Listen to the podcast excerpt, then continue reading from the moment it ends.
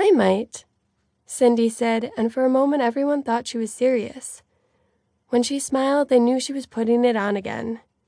Cindy had a habit of saying she was going to do things just to make herself look cool, or of saying she'd already done things just to make herself popular. She was a nice girl, but had confidence issues, and wanted to always be the center of attention. She was a good actress, and often her best friends couldn't tell whether she was lying or not. She told them she'd lost her virginity already, and even had anal sex with a traveler who'd come into town on a big motorbike and left the day after. None of it was true. Kelly knew it, but the others weren't smart enough to see through the lies. Kelly was Cindy's best friend, and she knew she was vulnerable and liked to make stuff up so people would like her.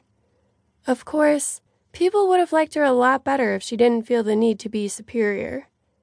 Kelly and Cindy had been best friends for over a decade, and Kelly knew a lot more about Cindy than any of the other girls.